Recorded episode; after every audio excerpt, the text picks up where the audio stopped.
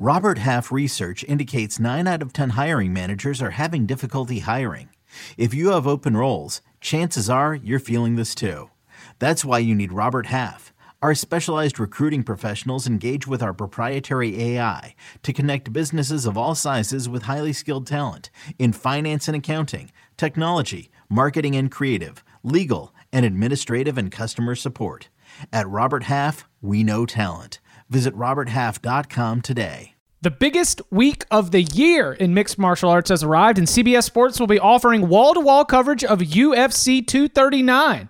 Brian Campbell, Rashad Evans, and Brandon Wise are out at International Fight Week, so be sure to subscribe to the State of Combat podcast anywhere you find your podcasts for an exclusive interview with Amanda Nunes and a full preview of UFC 239 with predictions and new interviews all week long.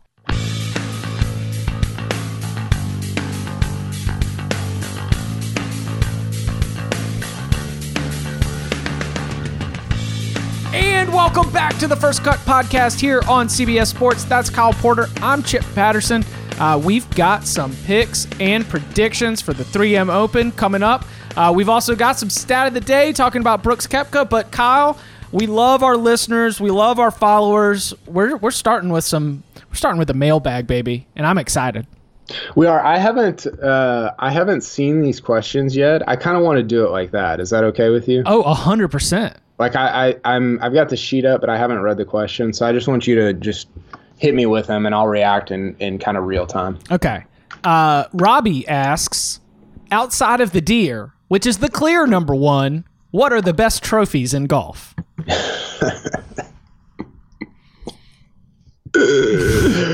yeah, it, there's not even a number two. I don't think. The no, um, outside of number one means we we got to entertain some other ones, right? You know what? You know what I love that is uh, that's really underrated. So there's two of them, and maybe this is a little unfair. I'm I'm looking at the uh, Dubai Desert Classic trophy is like as big as Brian Harman is. It's unbelievable. I always pick on Brian Harman. I feel bad about that. Dude, don't keep going.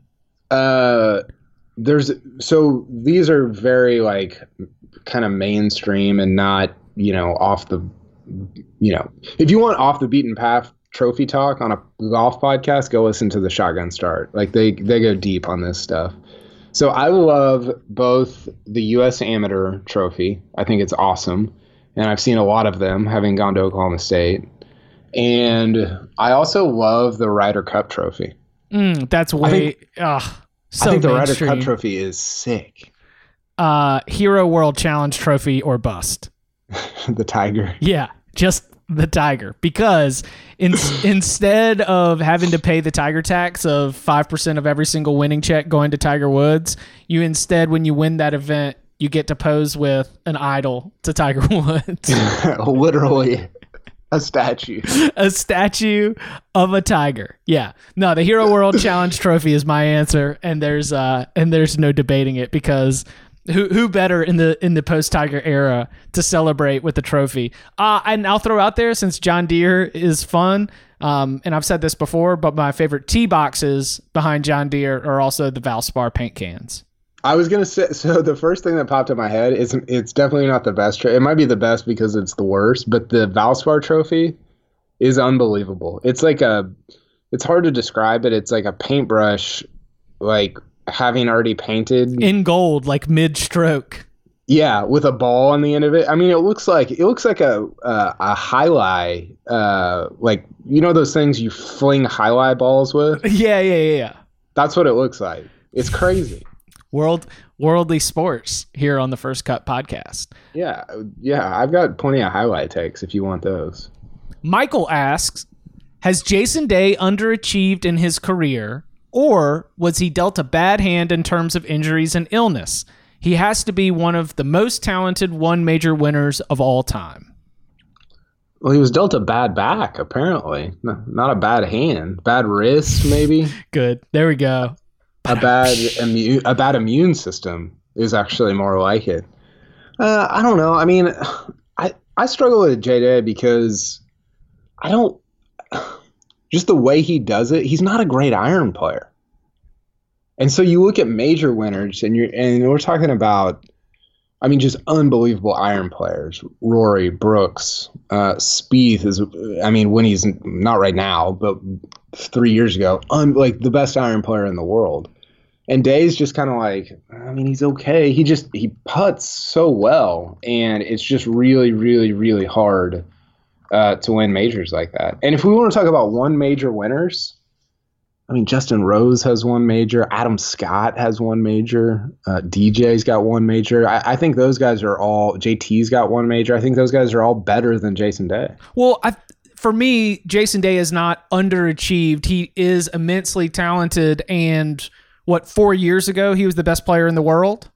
Like, yeah, he had that like 18 month deal to where you're like, wow, he might win five. And that's the thing, right? Like when guys, somebody was talking about this the other day. When guys get on those heaters, like you better win some events. Like you better win some majors. You better you better rack up some stuff because that doesn't. You get like one of those or two of those in a career. But I think to even have one or two of those where the heater is backed up by the results and the wins, that is achieving it. So Jason Day, immense golf talent. Lots of professional golfers are talented, but you know, it's just that right now, as we sit here in 2019, we're four, three or four years removed from Jason Day playing the best golf of his career to that point. So I don't think, I don't think he's underachieved. I just think he has already achieved, and so therefore my expectations of, like, a, uh, like I'm not expecting the second wave. It might come. That would be awesome for Jason Day to do that. He seems to, you know, it's not like he's missing every cut. He's certainly out there competing at a, a pretty high level, but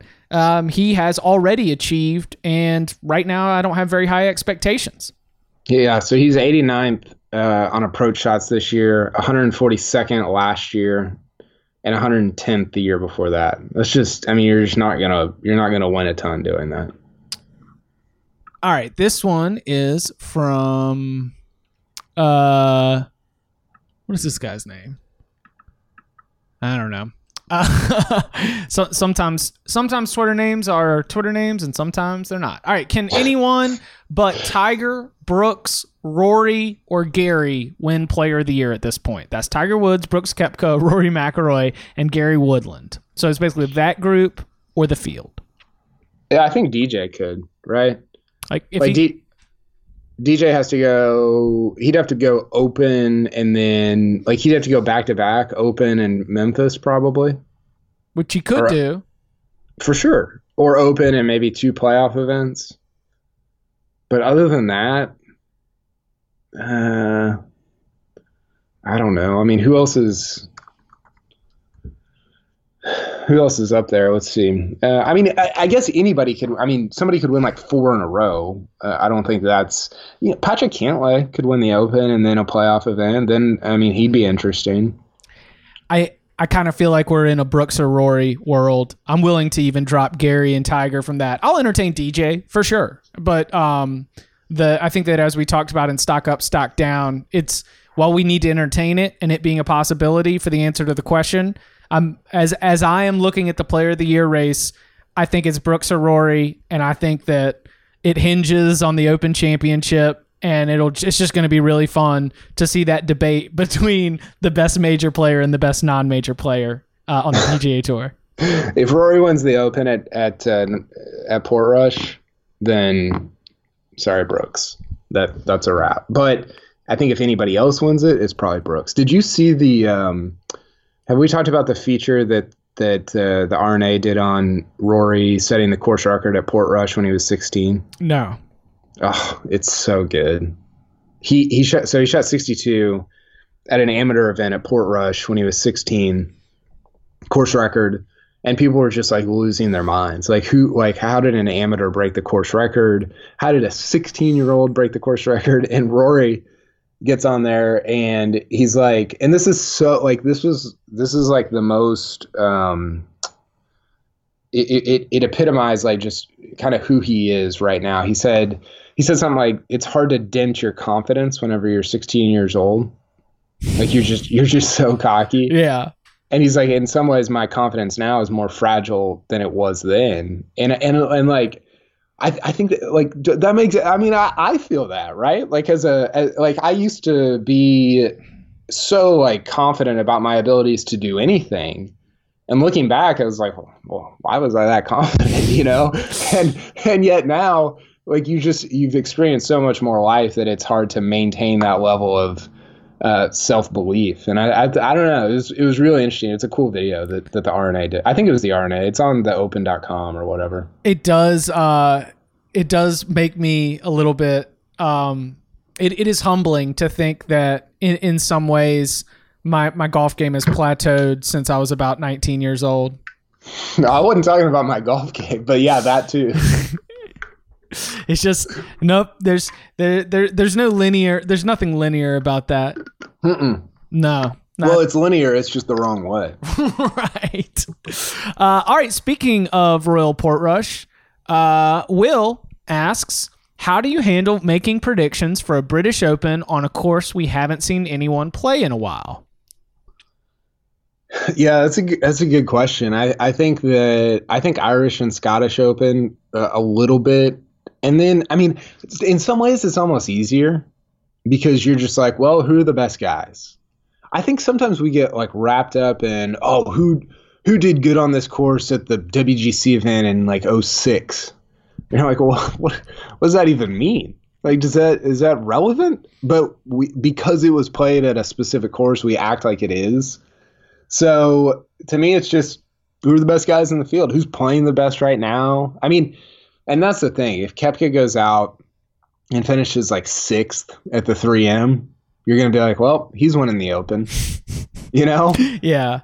And so I don't know. In some ways, it, it makes it a little bit easier for those of us who have to do the predictions. because um, ultimately when you're going back for course history it it probably there are as many examples of he loves this course he's going to play well working out as he loves this course he's going to play well not working out and vice versa the players that you faded because of their trend at even a p- particular type of course right where you're just like oh well his game doesn't fit this like i I don't- I don't think there's any kind of significant sway uh, on either side of that based on what actually happens in a golf tournament. The only place where I feel like it matters is Augusta. That's it. Everything else is like, I don't know, man. Whatever. Like,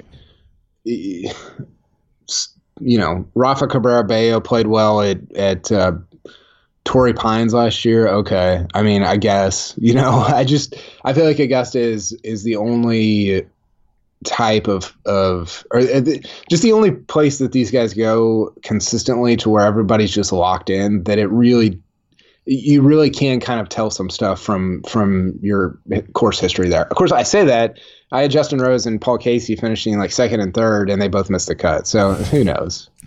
Uh, like I said, I think my, my new theory is that we're dealing with like ultimately it's 55 45 or 60 40 at max. We're not dealing with significant uh, result imbalance to say that the way that you were feeling in 2016 is going to match the way that you're feeling in 2019. Right. All right. Uh, Daniel asks if the tour ruled that you could only carry seven clubs. Um, basically, what do you think pros would choose? Well, Phil would have six drivers and a putter.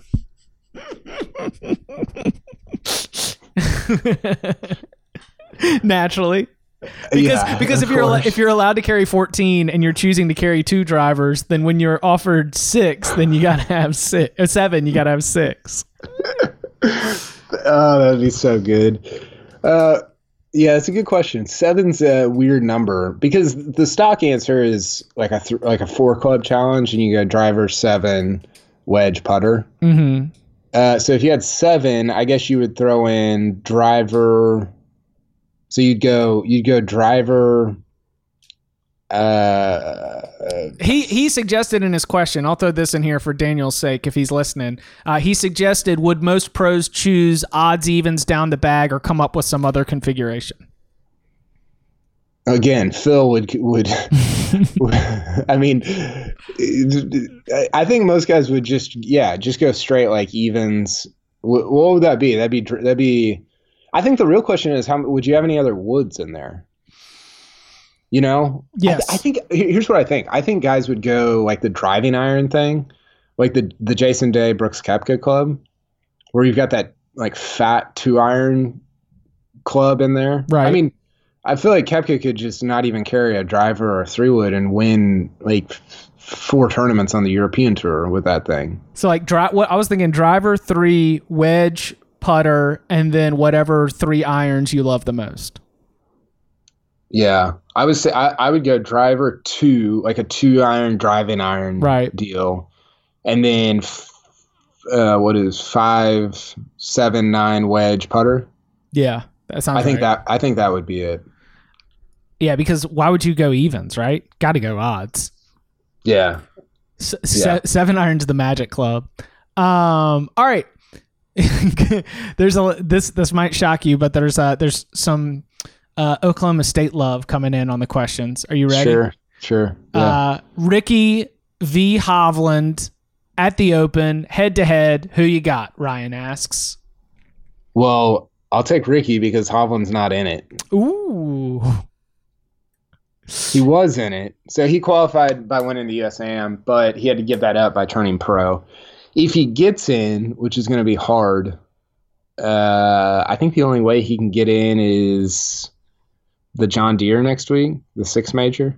hmm Um, But that I mean, it doesn't need to be win it, right? He could get in probably with like a top five finish because it'll be the top whatever who aren't already in.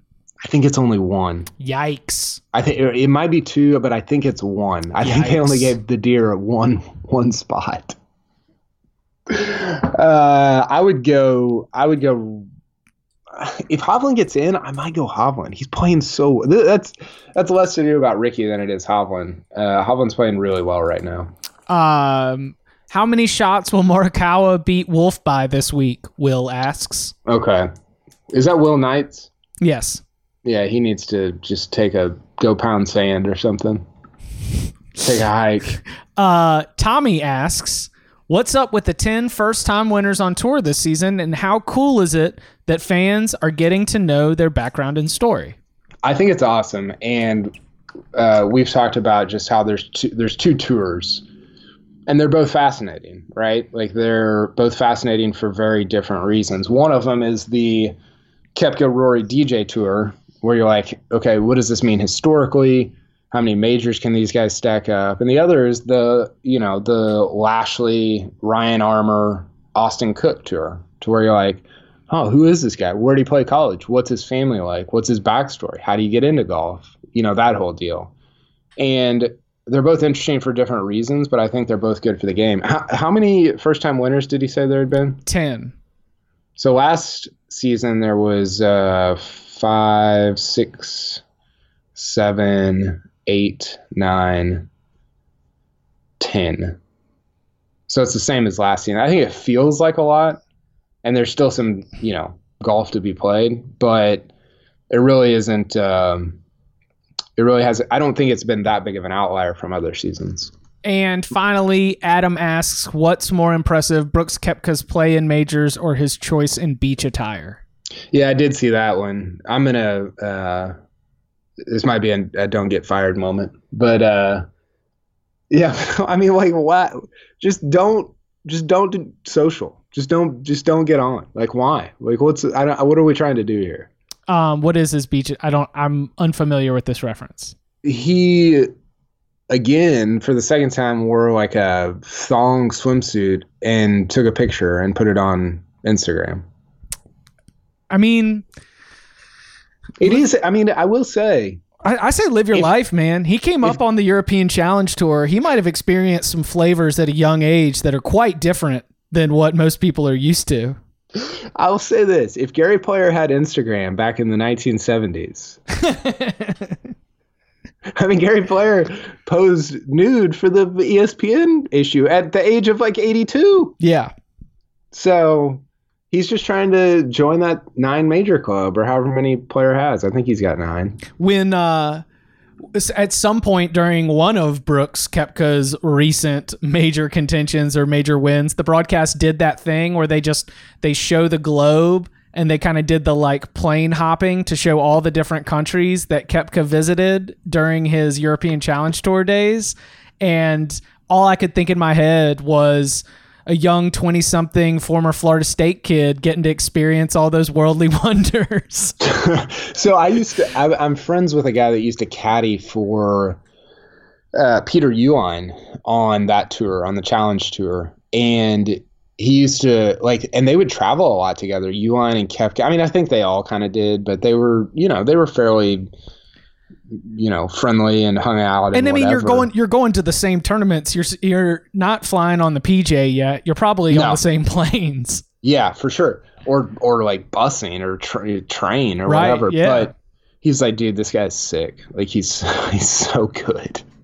Talking about Koepka at the time. And you you hear that from all these guys that he plays with or plays around or whatever coming up now I don't know if anybody thought four major good but uh, he's I think this has always been at least somewhat of the trajectory for him Speaking of Brooks Koepka, we will be uh, talking about him in stat of the day, and we've got our perfect finish and our picks for the weekend at the 3M Open. All that right after this.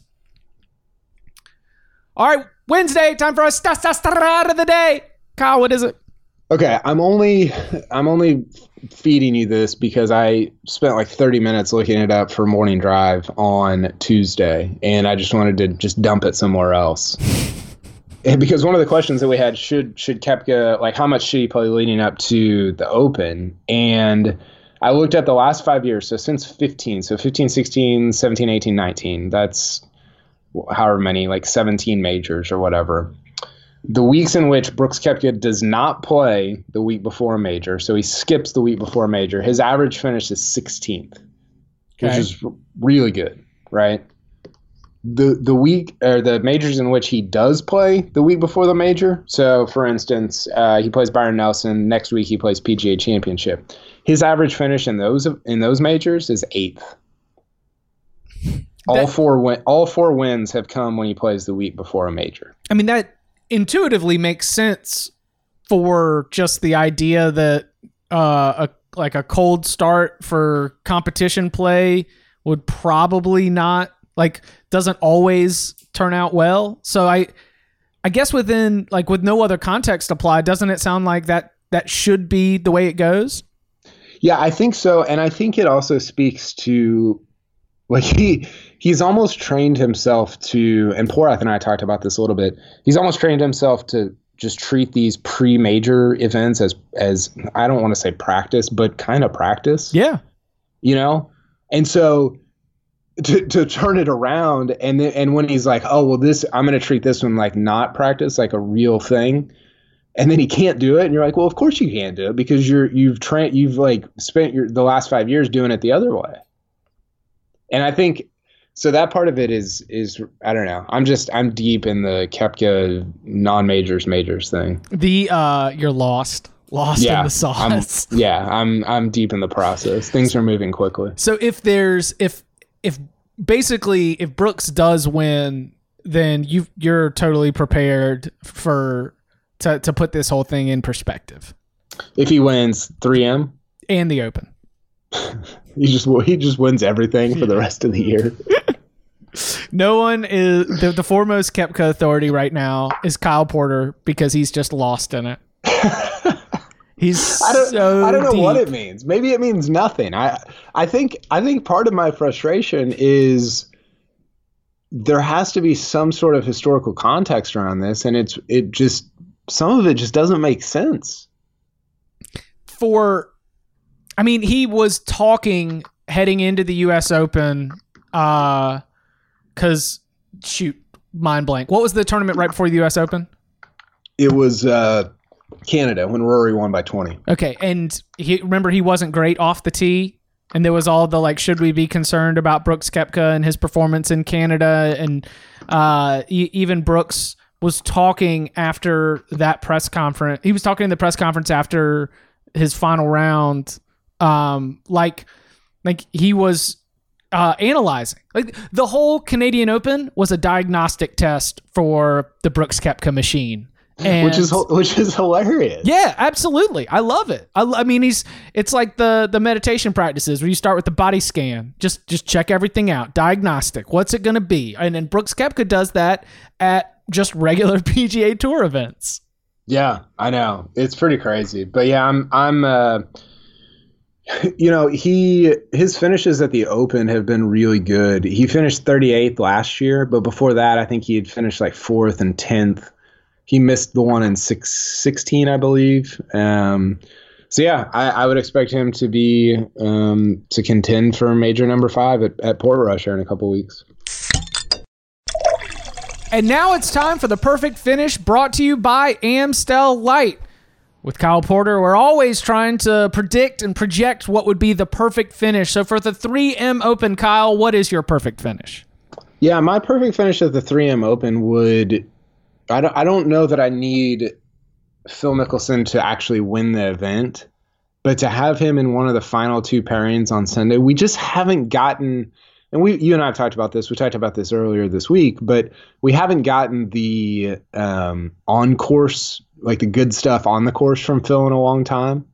And I think there, I think he's one of the six guys who can kind of stir up this this level of excitement in golf going into a major. And I think if he's in contention at the 3M Open, you're like, okay, like, uh, you know, the Open Championship's right around the corner. Like, I don't know. I just, I feel like that would be a really cool thing, not only for this event, but for the next few weeks as well. Phil Mickelson with the thumbs up brigade at Bethpage. You know, he has the the video coming down Magnolia Lane at Augusta, and the it, it feels like we've written more headlines about Phil Mickelson for social media and sort of him being engaging as a character than we have for any of his on-course performance since as we've mentioned before his last championship and his last top 10 finish which are both the same thing when he won at Pebble in February at the Pro Am.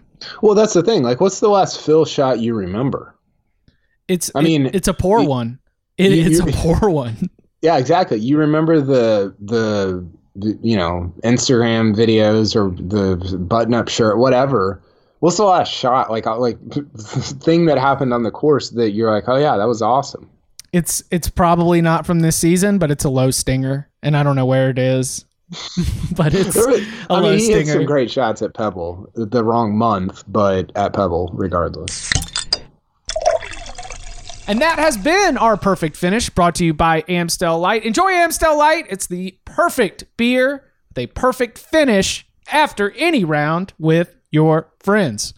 All right, 3M open picks. Kyle, how are you? Uh, how are you looking at this, and and how are you uh, are laying out the pieces for what you're expecting this weekend? Well, again, like we talked about this with courses that players don't play a lot. We haven't seen this course, right? And so going in, I'm just picking like who's playing the best, who's the best guy right now, and to me, uh, I think that's Hideki. Okay. Which might which might be a, su- a surprise to some people, but he is so he's got five straight top 25s. Uh, he's number How about this, Chip? He's number 6 in strokes gained this year. He didn't he play pretty well at the US Open? Uh yeah, he finished top 25, whatever it was. Um I can pull up his recent record, but I've got uh, I've got all these like burned images uh, in my head of watching like you know 14 hours of golf a day across the eight different streams. But I feel like at some point I wrote down on my notepad that Hideki was playing well. Yeah, so he went T13 at Rocket Mortgage, T21 at U.S. Open, sixth at Memorial, T16 at PGA, and T23 at Byron Nelson. And he doesn't have a miscut since last year's Open, so it's been a year. No missed cuts, but a lot of missed putts. The Hideki Matsuyama experience. Our four-part documentary. Yeah. Uh, so strokes gained this year: two point Rory two point seven, Patrick Cantlay two point two. How about have we talked about Patrick Cantlay's strokes gained season? Yes. Did we? Yeah. T- top like top twenty in the last fifteen years. Yeah. Okay, so Adam Scott's third, DJ's fourth, Justin Rose, and then Hideki is is uh, sixth at one point seven. He like he's having the type of strokes gained year. I mean, Adam Scott is the like mega version of this, but Hideki's having the type of strokes gained uh, year that you're like, this guy probably should have won a tournament. Mm-hmm. You know, t- you got other names that are behind him. Tiger, he won. Obviously, Xander, he won. Uh, Kuchar won twice. Webb has not won. JT has not won. So you know, I, I just I feel like it'd be very a very easy thing to see Hideki win. And again, like if he puts just okay, just above average, then he's he will win. Why why are bad putters able to maintain great total strokes gained scores? I mean, from tee to green, he's so so of the top six guys, he's the only one with negatives. Of the top ten guys, he's the only one with negative strokes gained putting on the year. Mm-hmm. So, which means his uh, I'll pull it up. His tee to green is, just has to be f- just filthy because he's losing strokes. So tee to green, Rory's first at 2.4, which is a joke. JT's second at 1.8, Cantlay at 1.8, and then Hideki at 1.7.